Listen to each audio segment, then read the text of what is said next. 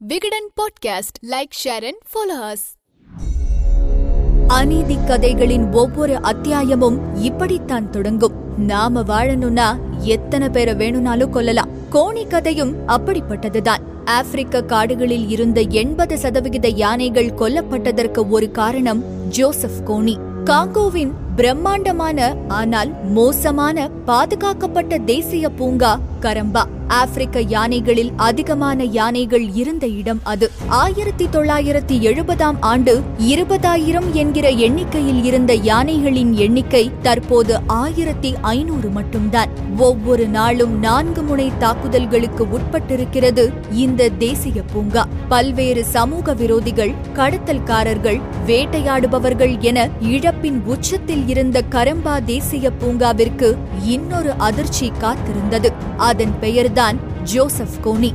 இருபதாயிரத்தில் இருந்து ஆயிரத்தி ஐநூறாக ஆனது எப்படி எங்கிருந்து யானைகளின் வீழ்ச்சி தொடங்கியது என்பதை அறிய முதலில் கோணியை பற்றி தெரிந்து கொள்ள வேண்டும். L R A Lord's Resistance Army இறைவனுக்கு எதிரான நடவடிக்கைகளை தடுக்கும் ராணுவம் என்கின்ற பெயரை கொண்ட உகாண்டா நாட்டு கொரில்லா அமைப்பின் தலைவன் ஜோசப் கோனி.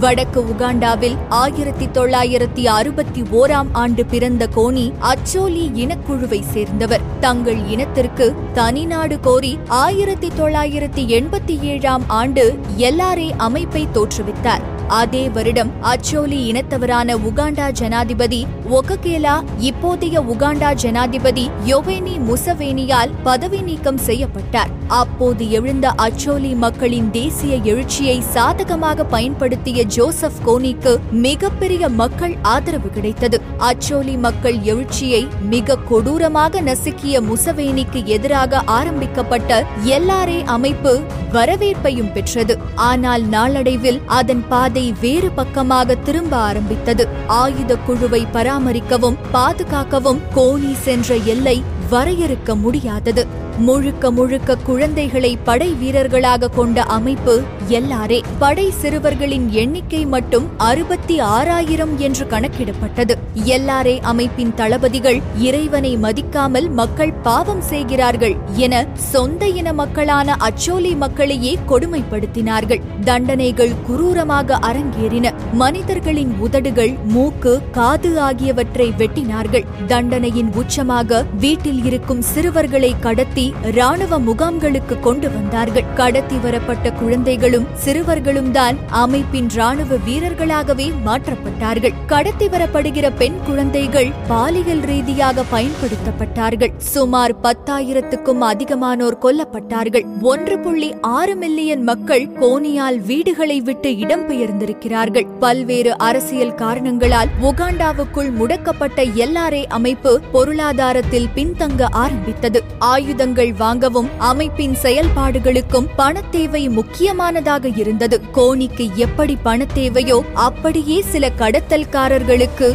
யானை தந்தம் தேவையாக இருந்தது. இந்த சூழ்நிலையை பயன்படுத்திக் கொண்ட கோனி எல்ஆர்ஏ அமைப்பில் யானைகளின் தந்தத்தை வேட்டையாட தனியாக ஒரு குழுவையே ஆரம்பித்தான். குழுவில் இருந்த எல்லோரும் பதினைந்து வயதிற்கு உட்பட்டவர்கள். தோள்களில் ஒரு துப்பாக்கியை வைத்துக்கொண்டு அந்த சிறுவர்கள் புகைப்படத்திற்கு காட்சியளித்திருப்பது குரு குரூரத்தின் இன்னொரு முகத்தை உலகிற்கு காட்டியது. கரம்பா தேசிய பூங்காவில் தந்தங்களுக்காக கொல்லப்பட்ட யானைகளை கொன்றதில் கோணியின் அமைப்புக்கு முக்கிய தொடர்பிருப்பதாக சர்வதேச வன விலங்குகள் அமைப்பு குற்றம் சுமத்தியது. முழுவதும் சிறுவர்களை கொண்டே யானைகள் வேட்டையாடப்பட்டிருக்கின்றன. மயக்க ஊசியின் மூலமாகவும் துப்பாக்கியால் சுட்டும் தந்தங்களை வெட்டி எடுத்திருக்கிறார்கள். இரண்டாயிரத்தி ஒன்பதாம் ஆண்டு கரம்பாவின் தலைமையிடத்தை தாக்கிய கோணியின் எல்லாரே அங்கிருந்த பதினாறு பேரை சரமாரியாக சுட்டுக் கொன்றது. தந்தங்களை கடத்துவதற்கு முக்கிய வழிகளாக ஆப்பிரிக்க நாடுகளான சூடான் காங்கோ உகாண்டா மத்திய ஆப்பிரிக்கா போன்ற தரைப்பகுதிகளையும் தெற்கு சூடானின் கடலோர பகுதிகளையும் பயன்படுத்தினார்கள். கொல்லப்படும் யானைகளோடு இருக்கும் யானைகளின் குட்டிகளையும் கருணை கொலை செய்தார்கள். கொரில்லா தாக்குதல்களுக்கு பழக்கப்பட்டவர்கள் உயிரோடு இருக்கிற யானைகளின் தந்தங்களை வெட்டவும் பயிற்சி பெற்றிருக்கிறார்கள். மனிதர்களின் கை காது மூக்கு என வெட்டி பழகியவர்களுக்கு தந்தங்களை வெட்டுவது சர்வ சாதாரணமான நிகழ்வாக இருந்தது. ஒபோண்டோ ஒகால்டின் என்கிற எல்லாரே வீரர் ஒருவர் இருபத்தி ஏழு ஆண்டுகள் கழித்து அங்கிருந்து தப்பி வந்தார். கடந்த பத்து ஆண்டுகளாக எல்லாரேவின் யானை தந்தம் வெட்டும் குழுவில் உறுப்பினராக இருந்தவர். ராணுவ தேவைகளுக்காக யானைகளை வேட்டையாடியதாகவும் வாரத்திற்கு இரண்டு யானைகளை கொல்வோம் எனவும் சொல்லி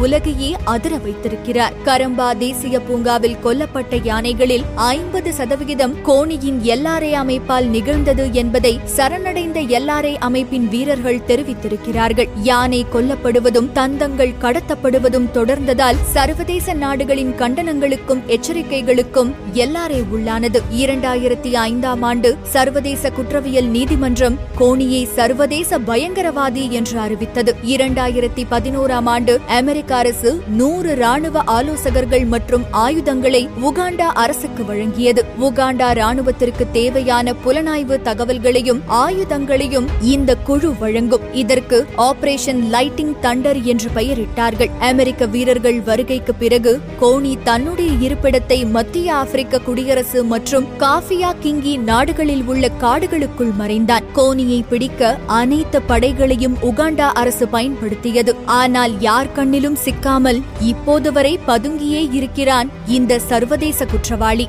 எல்லாவற்றுக்கும் மேலாக கோணியை உயிருடனோ பிணமாகவோ பிடிப்போம் என களமிறங்கிய அமெரிக்க படையை சார்ந்த நூறு பேர் ஆறு ஆண்டுகள் கழித்து இரண்டாயிரத்தி பதினேழாம் ஆண்டு பிடிக்க முடியாது என அறிக்கை கொடுத்து நாடு திரும்பியிருக்கிறார்கள். இப்போதும் தன்னுடன் நூறு வீரர்கள் வரை வைத்திருக்கும் கோணி எப்போது வேண்டுமானாலும் யானை வேட்டையில் இறங்கலாம் என கணித்து ஆயுதத்தோடு காத்திருக்கிறது உகாண்டா அரசு. யானை தந்தத்தை தரும் தந்தம் பணத்தை தரும். அந்த பணத்திற்காக எங்கே வேண்டுமானாலும் பாயலாம் என்கின்றவர்கள் எல்லா இடங்களிலும் நிறைந்துதான் உள்ளார்கள்.